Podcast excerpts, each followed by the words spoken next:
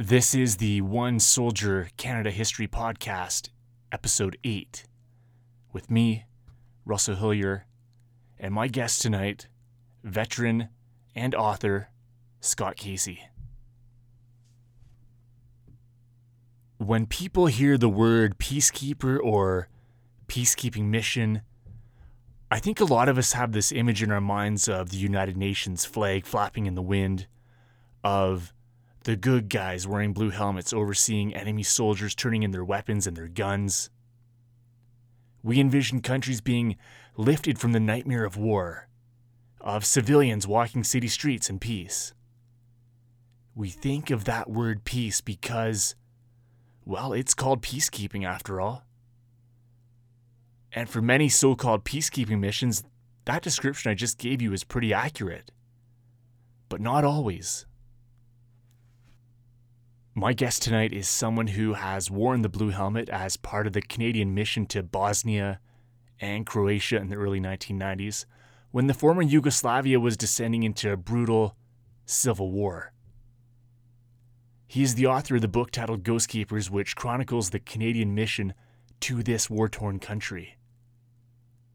And with that, I'm going to get on the phone with retired Corporal Scott Casey and dive into this mission to Yugoslavia and the book called Ghost Keepers. Scott Casey, welcome to the podcast. Thanks, uh, Russell. I'm, I'm uh, you know, humbled to be here. It's well, uh, really appreciated. It's uh, it's an honor for for me to have you on, and I know we've talked before a couple times, but I'm I'm really looking forward to today because uh, I've read your book Ghost Keepers, and I've told you this before. It's a fantastic book. It's an eye-opening book for sure about your experience in the former Yugoslavia. And you know, just for the the people at home who haven't read the book yet, it's it's about you and your your company. You're amongst the lead Canadians that go into the Yugoslavia as it's falling into this brutal civil war. But where I wanted to go first is the the fact that you were able to get this book published at all and that you're able to get it in front of a Canadian audience is really impressive because one of the big beefs I have with the the publishing industry in Canada is that it's not, shall we say, the most friendly ground for books of a military theme or a military genre. So, how did you sort of break through the obstacles in getting your book in front of an audience? Well, I'll give you a bit of background first in that, uh, you know, you, you brought up the, the publishing industry in itself with uh, trade paperback uh, side of, of, the house versus uh, the online market. And uh, the reality is, is I had, uh, I had suffered a lot of rejection as most authors do, especially first-time authors with the, the standard publishing route.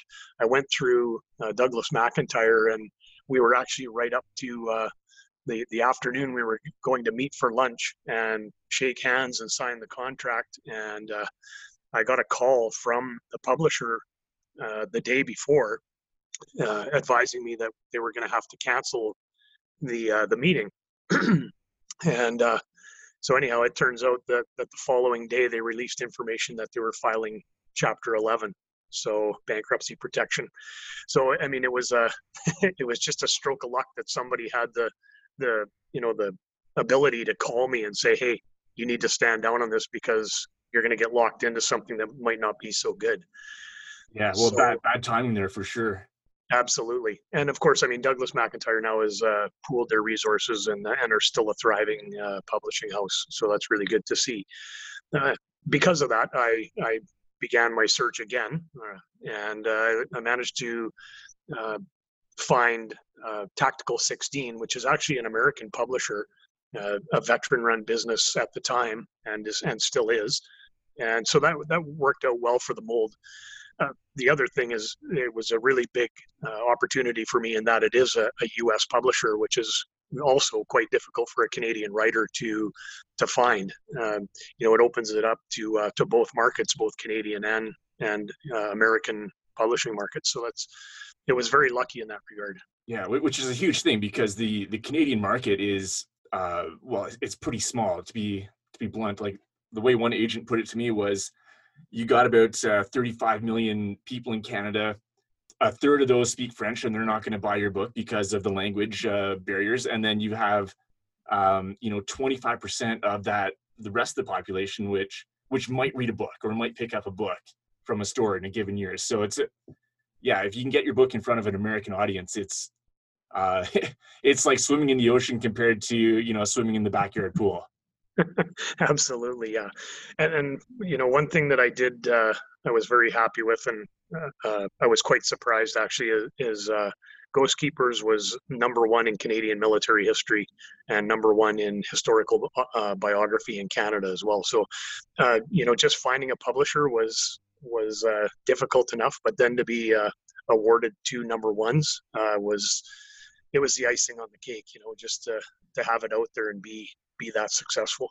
Yeah, well, well that's great, and it's also surprising too because you know when we look at your book or you know we, we can look at like you know, we I could probably count the number of military memoirs uh, on one hand that have been published in the last 10 years. And, you know, your book is a good example. Uh, Robert Semrau's book, my brother's book, Jody Mitic. These books are all pretty successful.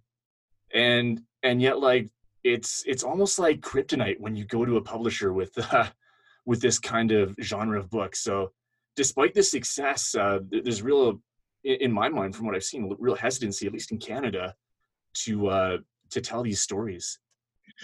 Yeah, I find too in this regard the fact that there are a few successful books now is is the fact that uh, they have relinquished to you know putting this genre out there. It's it's uh, definitely has a, a specific market base, and I think that's where their fear is because uh, trade publishing is is so uh, uh, it's in trouble with uh, with online sales and so on. So it's uh, it's very difficult for them to to you know put those eggs in that basket and hope that it's going to do well with such a limited market. So I, I understand where they're coming from. Mm-hmm. Yeah. Well, uh, let's just get let's get into the book. I said at the intro, it's it's a fantastic book. One of the reasons why I enjoyed it so much is it's uh, well to say that it's an eye-opening book is an understatement, and I'm you know I consider myself to be fairly well versed in Canadian history and military history. I I even had an uncle that was in Bosnia, but but I had no idea that the mission to Bosnia and Croatia was was as as you put it in the book. I mean, I think unlike a lot of Canadians, I figured, oh, it's a peacekeeping mission, so that must mean that there was peace in that country. But when you start reading the book, it's like, well, no, this is like not a peacekeeping mission. This is a wartime. This is like a wartime footing almost. Yeah, absolutely. Uh, and the interesting part of this of this whole event back in in the early '90s was, you know, there was the fall of the Berlin Wall, and uh, you know there was there was so much anarchy across the, the Eastern Bloc that uh, you know it, the whole that whole section of society was uh, very unstable. And for us to go in there, we knew that it was going to be a peacekeeping mission. That's because that's how we'd been trained. Uh, you know, obviously falling on on the uh, experiences of Cyprus and so on. That uh, you know there there could be the event of uh, of uh, you know small arms fire and that sort of thing, but we didn't really know how grave it was going to be. And so you know we went in with basic fundamentals on on peacekeeping itself, but also we were were soldiers we were infantrymen, and those uh, uh, parts of our training were embedded so deep that they were easy to fall back on once things actually went south uh, in in the former Yugoslavia as we entered the as we entered the country. So it's uh, it's very interesting in hindsight to look back and and see how we actually became the first uh, generation of peacemakers you know, there was that there was that definitive change in Yugoslavia in 1992, and then of course, uh, you know, in Somalia, it, it was the same thing, right? We, we became peacemakers versus peacekeepers. Yeah, and it's interesting too. In the book, you, you talk about how um, the difference between peacekeeping, the traditional notion of peacekeeping, which is essentially like a police force, whereas peacemaking is uh, you're actively you're out there you're fighting you're taking you're taking fire almost on a daily basis uh, mortar barrages etc but you, you guys went into that country and like so you didn't really have much of a, a notion that like yeah this would be like a daily occurrence right yeah we, we really didn't know what to expect uh, you know, going in, uh, of course, we had seniors who had been to Cyprus, and and some of the uh, the younger soldiers had also been in Cyprus. But uh, again, it was a, a, totally different climate, and we were a very small unit to begin with. Uh, you know, being the first 12 Canadians in there, uh, it was it was daunting to say the least because uh, you know there was there was small arms fire and and mortar attacks left, right, and center as we rolled in on the trains. And and uh, then of course there was landmines and and everything else was all very very real. So things that weren't necessarily noticed in cyprus uh, on you know in the uh, the buffer zone and that sort of thing were definitely prevalent in the former yugoslavia so let's let's go to that uh, that train ride into yugoslavia because i found this to be a really fascinating part of the book of course you leave the uh, the base in germany uh, you've got the Canadian contingent on the train, and I, I, guess you roll through Austria, and so far the journey's normal enough, and you get into Slovenia. And even though Slovenia was a part of the Yugoslavia, there's not a lot of evidence of fighting. But as you go further and further into the country, well, you start seeing the evidence of war sort of building up. And I imagine that would have been quite a, you know, a surreal moment as as you're sort of like going into the center of the hurricane almost. Yeah, absolutely. The the train ride was, uh, for the most part, was very uh, similar to uh, train rides that we'd taken in Europe just to go to uh, regular training up in Hohenfels in Germany and Nuremberg and, and Hamburg and so on. So the rail move itself was was pretty uh, standard, boring. Uh, you know, guys playing cards and and so on. But as we as we got closer and the the sites of uh, war started to become more and more visible in, in that uh, buildings were shot up and, and so on, you could feel the energy change on the train. Uh, you know, people, there was an anxiety level that it wasn't uh, dangerous, but it was it was an anxiety level that was definitely noted by everybody. Yeah, and and I think uh, one of the parts that really stood out for me on that train ride is uh, there, there's a moment where finally ammunition has been passed around. You sense the train is slowing down at a station where you should not be stopping, and you chamber around into your rifle, and and people around you are like, well, "What the heck are you doing, Casey? Like this is a peacekeeping mission." yeah, uh, just it was a, a knee jerk reaction. Uh, it, it, I just felt that I had to do something to relieve some of that stress for myself, and and knowing that I had to round up this boat was uh, was that bit of uh, confidence, I guess, you know, in case something went awry. Because the, the stop again was uh, it was unknown. We did nobody knew why we were stopping where we were. So yeah, and it, it's funny because after I did it, everybody else followed suit. And you know that one person to to sort of get the ball rolling. Yeah, and you know, it wasn't done intentionally with bravado or anything like that. It was just I'm chambering around because I need to protect myself. Yeah, yeah, exactly. And it becomes very clear, uh, you know, in the days that follow, why you do need to have a bullet chambered in the round, even though I think that was against your your uh, your operating procedures, right? Yeah, yeah, absolutely. We're not supposed to have rounds up the spout. Uh, in fact, uh, the fact that we they actually handed us ammunition as while we were on the train. I mean, nobody had ammo, and in most uh, peacekeeping uh, policing actions, sometimes they just want you to have an empty magazine on the on the rifle so they don't know whether it's loaded or not. And you know, obviously, as you you have mentioned, as we spent more time there, there was a reason to have rounds up the spout. So.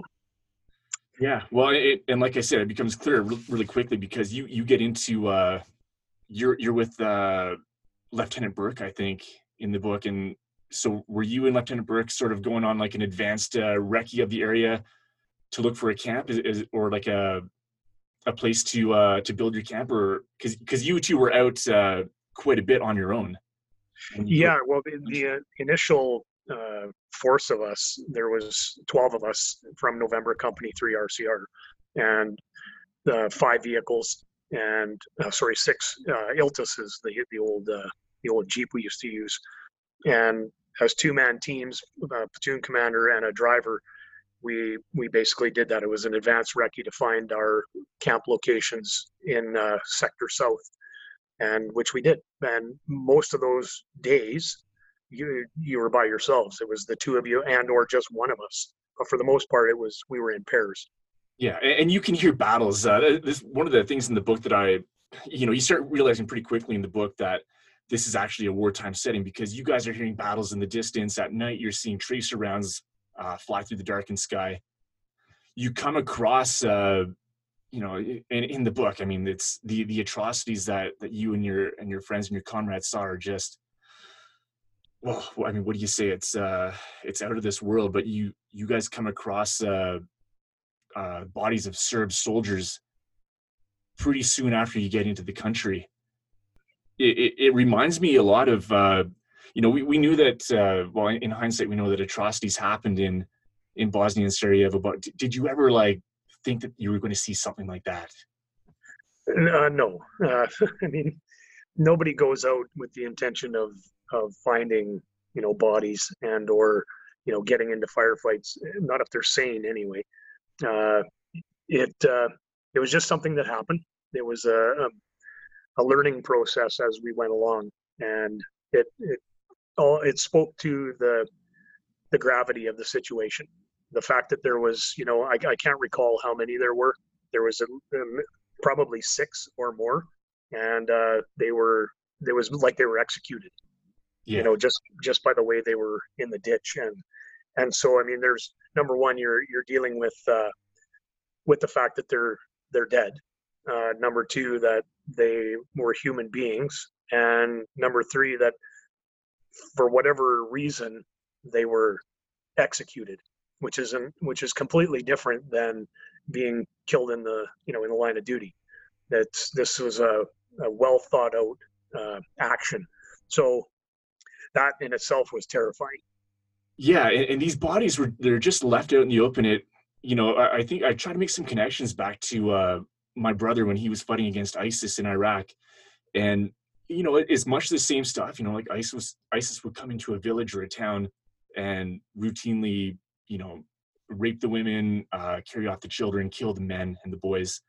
Uh, they would often bury they, they would bury the the evidence sort of in many cases. And what I found uh, very very brutal in your book is that these bodies are they're not. It's like nobody even cares to to bury or cover up the evidence.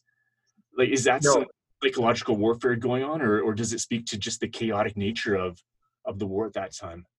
Uh, it's possibly both, but uh, definitely it sends a message to to others in the area that we are here and this is what we're capable of doing, and we're going to do more of it if you're in this if you're in the zone. That's the way they that, that that is the way essentially that they operated no matter where we went.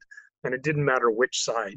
They were both capable of these these uh, horrible acts. Yeah. And uh, yeah it's uh, I, I know a lot of people from the former yugoslavia today that are very good people. Uh, but during that time frame i mean we were exposed to obviously the the negative side yeah i'm sure like when when you're there you're like well everybody's a potential enemy so how how could you see the good? Especially when it, it seems that so many of these people were one of, I mean one of the things that really I remember from the book even though I, I read it uh, quite a while ago was that the way that you saw it a lot of these people preferred warfare to peace because in warfare you've got a job to do you've got a mission maybe you're getting paid it, it might even be preferable in some weird way than to live a civilian life. Yeah, that was one of the shocking things that we learned was uh, was that some of the soldiers who had uh, been farmers or you know regular uh, shift workers and were now part of the militias uh, that they didn't want to go back to their regular job. All they had to do worry about was dying, and you know, like we said, if you worried about dying, you'd go crazy. So you quit doing that, and so I mean, you you had no responsibilities other than holding the line. That's that was their mentality, and it, that that in itself is very troubling. When you have, when you have a force that doesn't care about ending the war, and that's why it lasted for 10 years or over 10 years uh, you know speaks volumes to to the headspace that was going on so definitely uh, troubling to career soldiers uh, you know professional soldiers seeing that kind of mentality yeah, and this warfare did go on for, uh, you know, I, I, guess you, you could probably make the case that it didn't even really resolve itself until, uh, you know, after the Kosovo campaign and whenever that was, 1999 or 2000 even. Yeah, absolutely. And it, to be honest, uh, speaking with people that are still in uh, the former Yugoslavia, the war actually hasn't ended in some cases, and it may not be fought on the ground, but it's it's fought still in uh, business and trade and and uh, so on. They they definitely uh, the black market is still thriving there, and and uh, so the war essentially hasn't ended. It they just kind of not shooting at each other anymore. Yeah, and they and they know who uh, you know what from outsiders looking into the former Yugoslavia. I mean, can you really tell like a Croat apart from uh from a Serbian? Like, not really, but I mean they can. When you talk to people who are from there, they know who's uh, who's part of the tribe and who's an outsider. Uh, so those like ethnic divisions are still very much apparent even today. And you know, even though like you said, the gunfire is not happening, but uh, the, the tension is, is, probably still there to some degree. Yeah, absolutely uh, to some degree. I, I was in uh, years ago. I was in uh, Croatia and Bosnia and Montenegro just on a you know vacation, and uh, one thing that stood out to me was, uh, well, first of all, have you gone back to to that part of the world since uh, the mission? No, I haven't. Okay, you you can it's uh you go there as a tourist and you can see uh you know you still see tanks at the side of the road that are burnt out uh buildings that are pockmarked with uh with bullet holes and yeah you, you get talking to the locals and they they still they still know that uh or you, you still sense the animosity there to to some degree one of the themes of the book that that we got to get into is the cover up of the mission you guys were out there sacrificing. Uh, the Canadian soldiers were in harm's way almost on a daily basis, and and you do these things because you're you're sort of sacrificing for the greater good. You're making a difference in the world, but then when you find out that the Canadian public doesn't even really know the full story, what's going on, that, that's got to be a, a demoralizing, a demoralizing feeling. Yeah, and I I, I caution uh, the use of the word cover up. I, I, don't think it was an intentional cover up as per se. It was just a, an ignorance, uh, if you wish, and uh, possibly. I'm trying to think of what the word would be other than than cover up or ignorance, but it's it's just one of those things where it wasn't talked about. We mm-hmm. do they didn't want people to know uh, that we had sustained these these moral injuries and you know we had a few guys that were that were wounded uh, over a couple of dozen and there was no word of that getting back to the outside uh, i mean the un itself you could call on friday and the office was closed at five o'clock and the war is still raging on saturday and sunday you know so there was a lot of information that wasn't being passed back uh, to canada as to what was going on mm-hmm. Uh, you know the, the media played a big part in that in that uh, they were focused on on the two sides that were battling it out in Sarajevo for the most part uh, with that siege. But yeah, when we got back, uh, it was it was it was hard to learn that uh, Canadians didn't have a clue what was going on, and that was part of the reason why I wrote the book. You know, 20 years later, it uh, it was something that needed to be told, and, and uh, I'm glad that I was able to put it out there and and uh, you know kind of give the guys some some resolve there yeah well i was going to get into that because of course when you're when you're writing a book uh, as an author uh, it can be quite daunting because you know you can be sitting at the computer for hours uh, weeks months even years writing this thing and in the back of, the, of your mind there's always this thought that like is this book going to see the light of day? Like is anybody ever going to read the words on this page? Is the story going to get out? Uh, am i wasting my time basically? But I think when when you're approaching things a little bit differently, like you're approaching it as like I'm going to write this book because uh, I'm not I'm not doing it for any other reason than I'm just going to tell the story. And uh, and do it for the guys and and do it for yourself as well. Yeah, uh, that's a very very good point. Is that I didn't write the book for me. Uh, you know, Canadian authors, as a as a general rule, unless you're Farley Mowat, uh, they don't make a lot of money. yeah. So I definitely wasn't in it for the riches and uh, definitely not in it for the fame. Uh, I like to just, you know, live my life here and, and do my help with uh, mental health and stuff like that via military minds. But, uh, you know, for the most part, I just wanted the story to be out there for the guys. And, you know, there I've I've received you know dozens and dozens of letters from the troops saying you know thanks for writing this. My family now understands, you know what I was going through for so many years, and the pain that uh, you know the pain that we've all held inside because we we couldn't talk about it.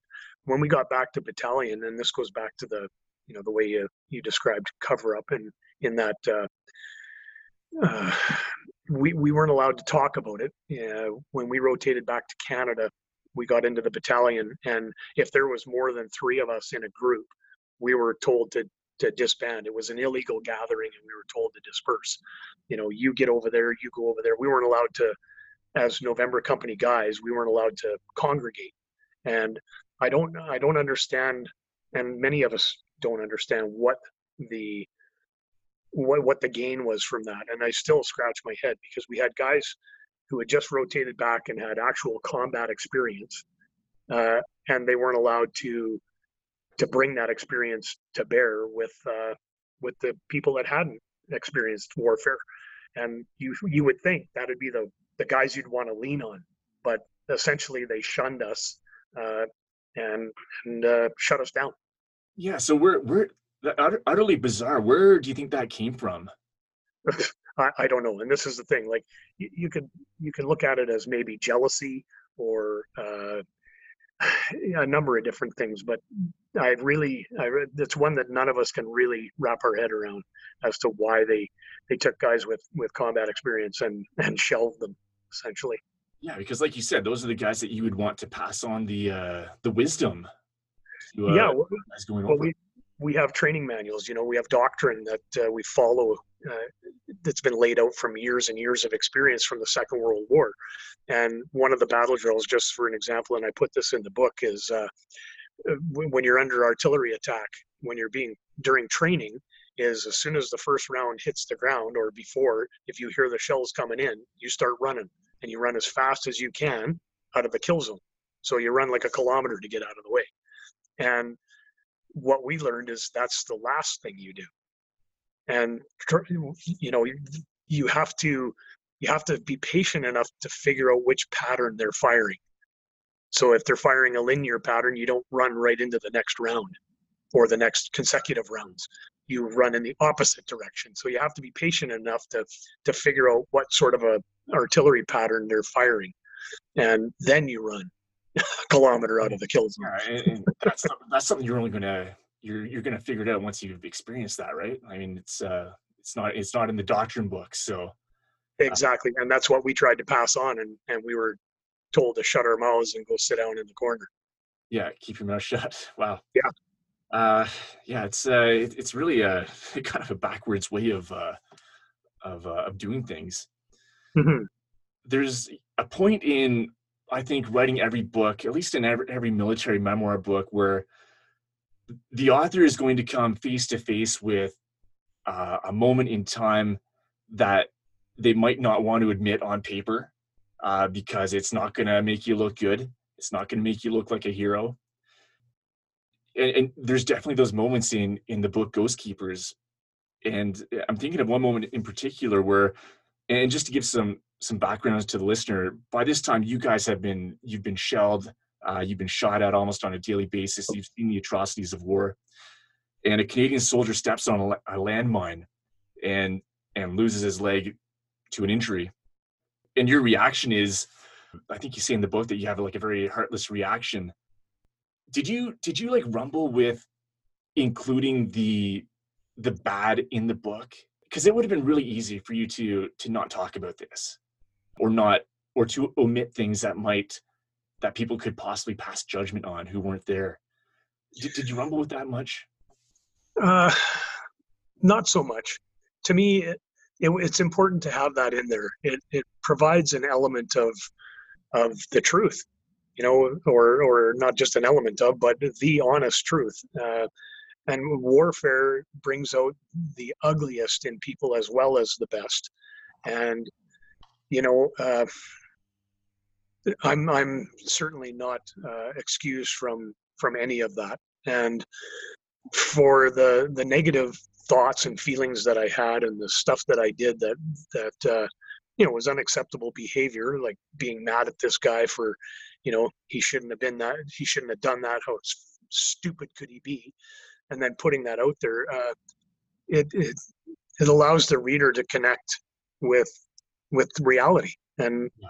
i think every one of us has those those moments and I, I think it's important that i you know i didn't wrestle with that and that i just put it in there so yeah. that people know that i'm i'm genuine you know i that's that's the biggest part of this whole reading experience is i want people to know that this is a genuine account from from my perspective and and yeah. it hurt you know yeah it, it definitely makes it more real uh, you're not you're not painting uh you know you're not looking at this war uh, through rose colored glasses. I mean it's a very that's what i like about the book. It's very it's very upfront it's honest and that definitely comes through in the pages which i think is probably one of the reasons why this book is so successful. Thank you. I appreciate that. You know and me and my brother we talked about the same thing when we wrote uh, one soldier. It was very early on in the writing process we we had a discussion of okay if if we do this how honest are we going to be? Like what are, what are we going to leave out? What are we going to put in? And my brother dylan he's he's a lot like you actually. He, reading the book uh, there's a lot of similarities. But he told me he's like we gotta we gotta be upfront and just uh, put the good in with the bad. So you know that that's uh, a, a, conversation that we had and obviously you you felt you, you talked about that uh, probably to your loved ones and figured it out the same way that we did. Uh, and it definitely makes for a more honest book yeah i i like i say i didn't rumble with that at all. It was it was something that just need needs to be done. Yeah. Uh, you know the guys that uh, you mentioned heroes and and i've never ever considered myself to be one and and i actually I've, it makes me uncomfortable when people say it but uh, the the heroes in this book are the are the 12 guys that uh, have killed themselves since we got home. Yeah. Yeah. I, I know that uh, ptsd is uh, something close to your heart um, I, you know, I was with uh, I was with Captain. We, we did a podcast with Robert Semrau a couple of weeks ago. I mean, uh, my brother, and uh, he, I don't think he was in, in Bosnia, but he referred to that mission as a PTSD incubator. I know that you're doing a lot of work with uh, on the PTSD front. Do you want to maybe like just with the time we have left, fill in the listeners on on some of the the projects you're working on with that? Yeah, uh, the PTSD incubator is a really uh, interesting comment on that. Uh, the fact that we were not allowed to voice what was going on, we weren't allowed to to put our feelings out there, to make some changes, and that uh, when when we got back, that that itself, denying us our grief and the ability to make some changes, is what actually instilled uh, that that incubator mentality. Uh, we were uh, unable to get the information out of ourselves so that it could it could it, it wouldn't manifest. So uh, Dr. Jonathan Shay actually writes about it in his book uh, uh, Ulysses uh, in Vietnam, or sorry, Achilles in Vietnam. he talks about the moral injuries that soldiers were provided uh, you know, in in that conflict, and then not being able to debrief uh, afterwards, and all of that, all that energy being left to manifest inside. So, for us, not being able to release that has has caused the the deaths of you know over a dozen guys now. There's 13 actually, and uh, out of 250, that's a that's a very troubling benchmark. Yeah. Uh, so the work that I'm doing with uh, mental health in general, uh, I'm on a mental health committee at work. I, uh, you know, try and facilitate proper discussion there with employees and so on. I'm the CEO of Military Minds, which is a online peer support organization, and you know we we're open 24 hours a day, seven days a week for combat vets, their families, first responders, whoever they can write into us and and we try and help them out with resources and, and just a shoulder to lean on. And then uh, my my project that I started in 2016, which is now going to see its fourth uh, annual this year, is the Rolling Barrage. It's a cross Canada motorcycle rally that we do for combat vets and first responders. And when I say combat vets, it doesn't necessarily mean you have to have been in combat. You could uh, you know, have been on any number of peacekeeping missions as well, because as we know, peacekeeping missions aren't. so, well, that, that comes uh, through loud and clear in the book. Yeah.